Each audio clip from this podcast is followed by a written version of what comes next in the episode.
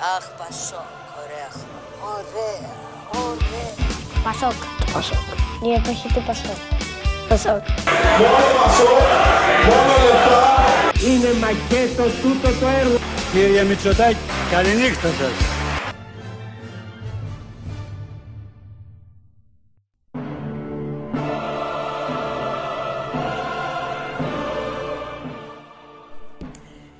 Έχουμε σήμερα μαζί μας τώρα Πασόκ, μια νέα γυναίκα στον χώρο του Πασόκ, πολλά υποσχόμενη, ε, η οποία παρότι είναι νεότατη έχει μεγάλη διαδρομή στον χώρο.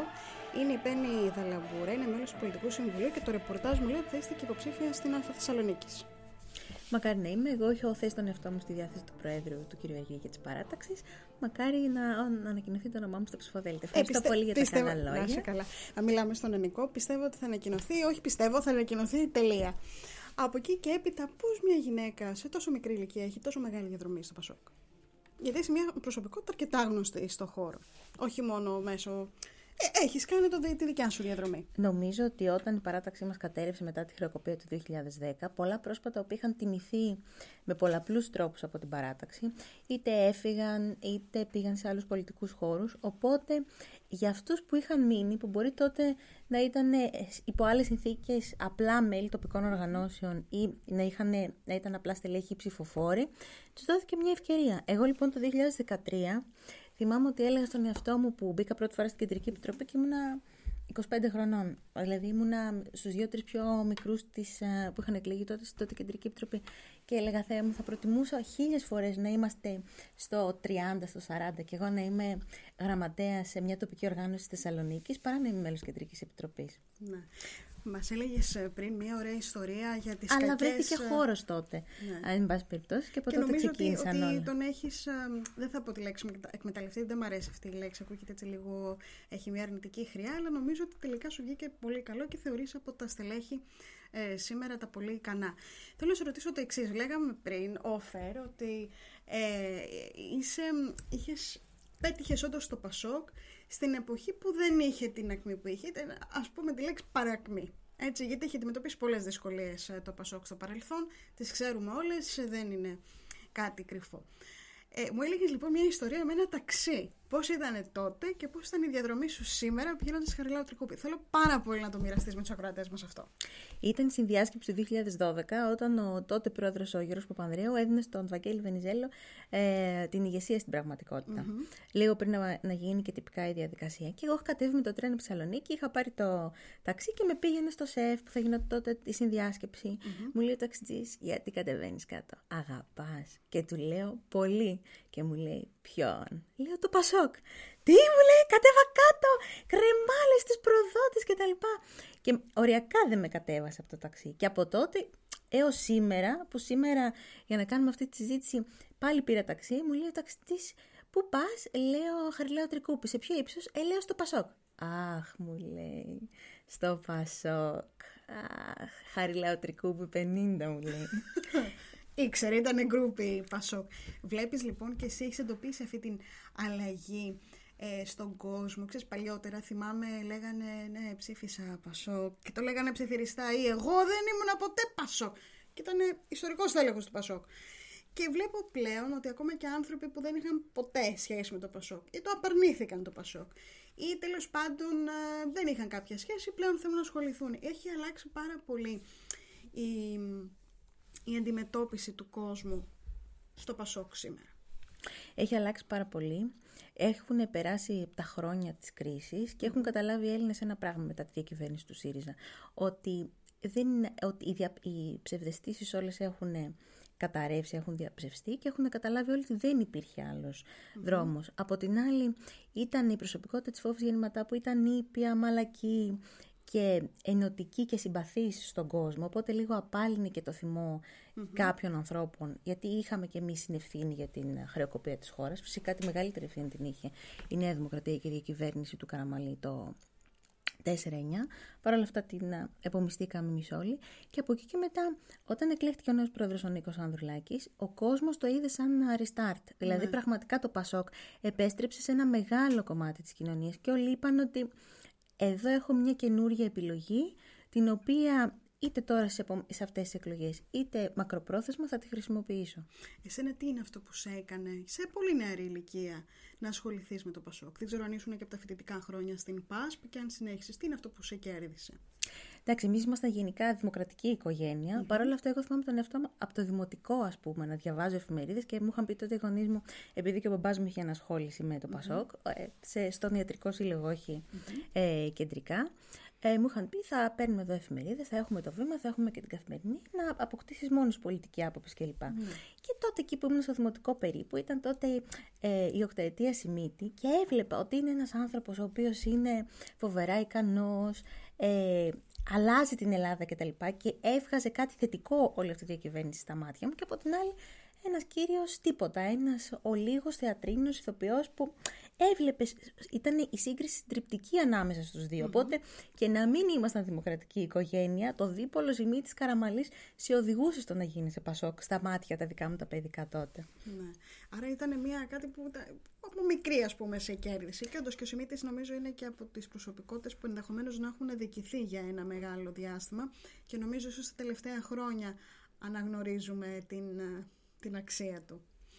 Σωστά. Αλλά σε κάθε περίπτωση θέλω να σε ρωτήσω τώρα και το εξής. Είσαι δραματολόγο στον Ήμιτση. Σε, στο βασικό, ε, στη, στη μεγάλη προκαταθήκη του Πασόκ, το σύστημα υγείας. Ε, τα τελευταία δύο χρόνια, τουλάχιστον θα σου πω τώρα λόγω της πανδημίας, προβλήματα το εσύ έχει εδώ και πάρα πολλά χρόνια. Εσύ που το ζεις από μέσα, ποια νομίζεις ότι είναι οι μεγαλύτερες ανάγκες που έχει σήμερα το σύστημα υγείας; Υποστελέχωση. Ναι. Δηλαδή το πρόβλημα αυτή τη στιγμή είναι το εξής, ότι ε, εν γνώση τους η κυβέρνηση αυτή τη στιγμή προσπαθούν να το απαξιώσουν, με τον τρόπο που προσπαθούν να το απαξιώσουν. Εμείς όταν είπαν ότι έχουν κάνει επίταξη των ιδιωτικών δομών και τα λοιπά και βοηθάνε στην πανδημία, εμείς όταν κάναμε γενικές εφημερίες, επειδή εμείς δεν έχουμε βασικά mm-hmm. επίγοντα τερματολογικά, εγώ κάθομαι στη διαλογή του νοσοκομείου. Οπότε όποιος έρχεται βλέπει εμένα στην πραγματικότητα Ναι. και οδη- τον καθοδηγό σε άλλες ειδικότητες. Και θυμάμαι ότι είχαν φέρει από, τον, από το ΕΚΑΒ ένα συντονιστή εκπρόσωπο από μεγάλο ιδιωτικό ε, κέντρο της Αθήνας και μου έλεγε αυτό το περιστατικό θα το πάρω εγώ. Και τα περιστατικά που έπαιρνε ο ιδιώτης, ο οποίος βοηθούσε υποτίθεται στην πανδημία, ήταν με τα υψηλά νοσήλια, δηλαδή με τα υψηλό κέν. Ε, βέβαια, ναι. Δηλαδή κάποιος ο οποίος είναι ένα εμπείρετο και θα πιάσει μία κλίνη στο νοσοκομείο, αλλά δεν θα δώσει λεφτά ή δεν θα πάρει από τον νεοπή, δεν τον ήθελαν. Αυτόν ο οποίος μπορεί να ήταν η νοσηλεία του 30-40 χιλιάρικα γιατί έπρεπε να κάνει χειρουργείο και συγκεκριμένες θεραπείες, το τσιμπούσανε, τον έπαιρναν από το εσύ και το πήγαιναν ιδιωτικά για να πάρουν χρήματα. Ε, αυτό δεν το θεωρώ και τόσο βοήθεια στην, Ναι. ε, στην πανδημία. Και από εκεί μετά τώρα αυτό το νομοσχέδιο που πάει να κάνει η Γκάγκα χτυπάει το, το εσύ στην, ε, στον πυρήνα του. Δηλαδή ποιος είναι ο πυρήνας του εσύ, ότι οι γιατροί πρέπει να είναι πλήρως και αποκλειστικής απασχόλησης. Και σου λέει όχι, να είναι μερικής απασχόλησης, να μπορούν να κάνουν ε, και ιατρείο εξωτερικά, να κάνουν ό,τι θέλουν. Μα αν ο γιατρός, ο οποίος ήδη είναι φοβερά καταβεβλημένος Ε, βέβαια. από τις εφημερίες και τα λοιπά, δουλεύει και στον ε, και ιδιωτικά και στον ιδιώτη. Στην πραγματικότητα, δημιουργείς, εκτός ότι γιο- δημιουργείς γιατρούς δύο ταχυτήτων, γιατί ούτε οι ιδιώτες γιατροί το θέλουν αυτό, ούτε οι νοσοκομιακοί, το, τον εξουθενώνεις. Οπότε στην Που πραγματικότητα... ήδη από όσο ξέρουμε είναι οι περισσότεροι γιατροί με όλο αυτή την, στο διάστημα της πανδημίας έχουν... ε, ε, οι άνθρωποι είναι πάρα πολύ κουρασμένοι. Δηλαδή ε, είναι αυτονόητο ότι οι άνθρωποι είναι πάρα πολύ κουρασμένοι και το έργο τους ήταν ε, πολύ σημαντικό όλο αυτό το διάστημα, έτσι. Μπράβο, και αν κάποιος νιώθει ότι ιδιωτικά μπορεί να κάνει δύο-τρει επισκέψει σε ένα ιατρείο και να πάρει όσα λεφτά θα πάρει σε μια 24ωρη εφημερία, σαν ας πούμε επιμελητής Β ή επιμελητής Α, γιατί να κάτσεις να κουραστείς στην εφημερία ή γιατί να, παραιτηθεί, να μην παραιτηθεί μετά από το νοσοκομείο; Ναι. Ή γιατί να δώσει το 100% αυτό, αυτού που θα έπρεπε όταν ξέρει ότι εντάξει, εγώ θα πάω στο ιατρείο και θα μπορώ να βγάλω και από εκεί τα ίδια χρήματα με πολύ μικρότερο Θεωρείς κόπο; ότι οι Έλληνες γιατροί αδικούνται στην Ελλάδα και έχουν ίσως καλύτερες ευκαιρίες και προοπτικές στο εξωτερικό και είναι και ένας από τους βασικούς λόγους όπου πολλοί γιατροί έχουν εγκαταλείψει τη χώρα μας, έχουν πάει στις, ε, σε άλλες αραβικές χώρες όπως να πούμε στο Ντουμπάι που έχει προφανώς μεγαλύτερες ευκαιρίες οικονομικές αλλά και κάποιοι έχουν φύγει στο, στην Ευρώπη, σε άλλες χώρες. Είναι θεωρείς ότι δεν αμείβονται όσο πρέπει; Παίζει μεγάλο... που δεν αμείβονται, δεν το λέω σαν fact, έτσι, δεν είναι ότι... Ναι, εμένα, ας πούμε, η παιδική μου κολλητή, εγώ θα πω για τη δικιά μας ειδικότητα, τη δερματολογία. Πε- Έπαιρνε σαν ειδικευόμενη από μένα τετραπλάσια χρήματα και αν εγώ επιλέξω να μπω στο ΕΣΥ στη συνέχεια σαν επιμελήτρια εκεί, ίδια σαν επιμελήτρια στη Γερμανία, θα παίρνει περίπου έξι φορές παραπάνω τα χρήματα που θα παίρνω εγώ. Άρα για ποιο λόγο να κάτσει να βοηθήσει και να συνεισφέρει στην Ελλάδα. Και όταν ας πούμε εμείς, επειδή το να γίνει κάποιος γιατρός είναι έξι χρόνια σπουδές, το κράτος ξοδεύει για μας, για τα βιβλία μας, για το ένα, για το άλλο, για τη δικιά μας σχολή μπορώ να πω, περίπου 60.000 ευρώ αναφοιτητή. Και παίρνεις αυτούς τους γιατρούς που υποτίθεται ότι ήταν και καλοί μαθητές στο σχολείο, ότι είχαν κάποιες ικανότητες τέλος πάντων για να περάσουν στην ιατρική. Τους εκπαιδεύεις, πληρώνεις για την εκπαίδευσή τους και μετά λες, ε, σου λέει το γερμανικό σύστημα υγείας, εγώ θα τους δίνω καλύτερα χρήματα και του βουτάει κατευθείαν. Ναι. Και εσύ δεν έχεις ε, κάτι να τους δώσεις για να τους κρατήσεις. Περιμένουν πολλά χρόνια για την ειδικότητα κτλ. Και οι περισσότεροι Έλληνες γιατροί πολλοί κάνουν πάρα πολύ καλές εξειδικεύσεις σε, σε κέντρα συγκεκριμένα κτλ. Αλλά Θεωρώ ότι έχουμε τους καλύτερους γιατρούς και στο δημο... ειδικά στο δημόσιο τομέα και κα- αχρίαστη βέβαια να είστε, γιατί η αλήθεια είναι ότι σας φοβάμαι πάρα πολύ τους γιατρούς και αποφεύγω ε, ε, τρομερά τα νοσοκομεία, αλλά έτυχε τώρα αυτή την ε, περίοδο να, να χρειαστώ και νοσηλεία και όλα και πραγματικά είχα να λέω, παρότι ήταν σε ιδιωτικό ε, νοσοκομείο, ότι είναι τεράστια η προσφορά των γιατρών και έχουμε, ίσως α- είμαστε από τα κράτη της Ευρώπης που έχουμε τους καλύτερους γιατρούς και το θεωρώ και δεν το διαπραγματεύομαι και είμαι πολύ ισχυρογνώμων σε αυτό. Ε, και, και το βλέπω με τα μάτια μου. Αλλά, ξέρεις τι, δε- να, να, να το ρωτήσω. Είναι η πολιτική ένας λόγος για τον οποίο εσύ δεν επέλεξες να φύγεις; Δηλαδή, θα μπορούσες ας πούμε, στο εξωτερικό, φαντάζομαι, να είναι πολύ καλύτερες οι επαγγελματικές σου προοπτικές από ότι στην Ελλάδα, παρότι είσαι στον Ήμιτ. Δεν ξέρω αν κάνει να το πω, εγώ το είπα. Δεν ξέρω. Ε, και σε, σε μια πολύ καλή θέση, δερματολόγος, αναγνωρισμένη. Είναι η πολιτική ένας λόγος που σε κράτησε στη χώρα; Γιατί δεν μπορώ να σκεφτώ κάποιον άλλο λόγο ένας γιατρός να μένει αυτή τη στιγμή, τη στιγμή που τον εξαντλούν και στα ωράρια και ίσως να μην αμείβεται τόσο καλά. Ε, ήταν φυσικά γιατί εμένα η δικιά μου ειδικότητα έχει και πάρα πολύ μεγάλη αναμονή. Δηλαδή, εγώ περίμενα 7 χρόνια από το γενικό κομμάτι στο ειδικό, που είναι πάρα πολύ. Και ήμουν και τυχερή γιατί έχω, ας πούμε, συνειδητευόμενε που θα περίμενα, επειδή διάλεξα ε, το συγκεκριμένο νοσοκομείο, άλλοι θα μπορούσαν να περιμένουν 10 και 12 χρόνια. Δηλαδή, είναι αποτρεπτικό και τρομακτικό όταν το σκέφτεται κανείς. Είχα κάνει κάποια στιγμή τα χαρτιά μου στο NHS για να πάω στην αγγλια αλλά νομίζω ότι αυτό που με κράτησε τελικά και δεν πήγα ήταν. ε, Πες μου ότι σε κράτησε το Πασόκ, θα το βάλουμε τίτλο στο επεισόδιο. Ήτανε το Πασόκ. Τώρα το, το Πασόκ με κράτησε στην, ε, στην Ελλάδα. Ναι. Και με πήρε από το NHS. Θα σε πήρε από το NHS. Σου πολύ σωστά. Εντάξει, νομίζω και θέλω να πιστεύω ότι τα επόμενα χρόνια θα δούμε μια μεγάλη ε, κάπως να στηριχθεί μια μεγάλη αλλαγή στο σύστημα υγείας και θα στηριχθεί πολύ περισσότερο γιατί είναι πολύτιμο για εμάς και όλους τους πολίτες και προσφέρει και είναι πολύ σημαντικό να στηριχθεί πολύ περισσότερο, ίσως 20 φορές περισσότερο από ό,τι στηρίζεται σήμερα, αν στηρίζεται. Θέλω τώρα να σε πάω σε κάτι άλλο. Είσαι γυναίκα, το είπαμε πάρα πολλές φορές. Νέα γυναίκα, ιστορικός τέλεχο του Πασόκ, θα έλεγα. Της νέας γενιάς. Έχουμε ένα κοινό Ε, φίλο που το ναι. λέμε μεταξύ μας. Κατά τα άλλα. Ένα από τα Η ιστορικά. Ιεροσυλία. Ναι. Ενδεχομένως αυτός ο κοινός φίλος να, να έχει δώσει αυτή τη γραμμή γι' αυτό. Ε, αλλά θέλω να μου πεις, δεν βλέπουμε πολλές γυναίκες γενικά στην πολιτική στην Ελλάδα. Δυστυχώς και είναι κάτι το οποίο με στεναχωρεί. Δεν βλέπουμε ούτε στο Πασόκ. Που θεωρείται ένα, ένα προοδευτικό κόμμα. Θα σου έλεγα αντίστοιχα και, στον, ε, και σε άλλα προοδευτικά κόμματα, όπως είναι στο ΣΥΡΙΖΑ ή ας πούμε στο ΜΕΝΑ25. Δεν βλέπουμε πολλές γυναίκες στην πολιτική. Εντάξει, εγώ νομίζω ότι ευτυχώς ο πρόεδρος ο Νίκος Ανδρουλάκης έχει δώσει ρόλο σε πολλές γυναίκες αυτή τη στιγμή στην παράταξή μας. Δηλαδή, έχει επιλέξει και η διευθύντρια του γραφείου του να ειναι ε, γυναίκα. Έχει επιλέξει τώρα μια, σε μια κομ- πολύ κομβική θέση στην α, γραμματεία οργανωτικού, επίσης μια γυναίκα πολύ ακα- ε, αξιόλογη, με περγαμηνές. Έχει, επι- έχει βγάλει και, μπρο- όπως και τη Μάρα Κουκουδάκη, που επίσης έχει μια πολύ σημαντική θέση, ε, στο Πολιτικό Συμβούλιο, στην Κεντρική Επιτροπή, στις Νομαρχιακές Επιτροπές. Δηλαδή, προσπαθεί να δώσει χώρο στις γυναίκες. Παρ' όλα αυτά, ε, γενικά για τους άντρες, είναι ε, πολύ δικό τους πόρη πολιτική και νομίζω ότι δυσαρεστούνται πολύ όταν βλέπουν γυναίκες στην πραγματικότητα να χώνονται στα πόδια τους. Εγώ έτσι το εκλαμβάνω. Το εκλαμβάνεις είναι κάτι βιωματικό αυτό που λες ή είναι κάτι το οποίο το βλέπεις ως παρατηρητής; Γιατί η αλήθεια είναι ότι οι γυναίκες, ανεξαρτήτα, ανεξάρτητα σε ποιο κόμμα είναι, έχουν δεχθεί περισσότερες εξιστικές επιθέσεις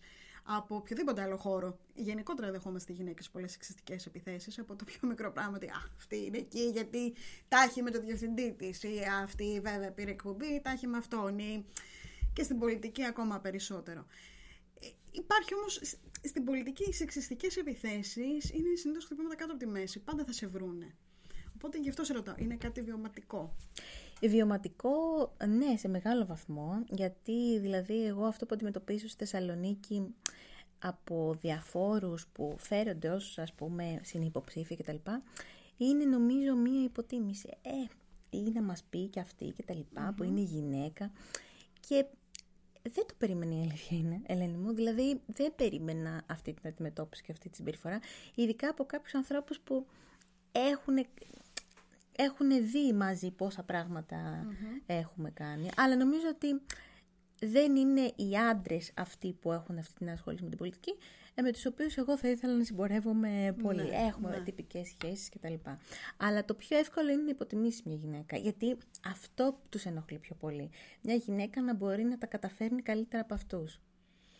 Αυτό είναι πολύ ενοχλητικό. Ναι. Δηλαδή είναι αυτό που λέμε ο πυρήνας της πατριαρχίας. Ότι οι γυναίκες είναι κατώτερόντα, αλλά πώς σε τέτοια φόρα εξουσίας και που είναι πολιτική κτλ.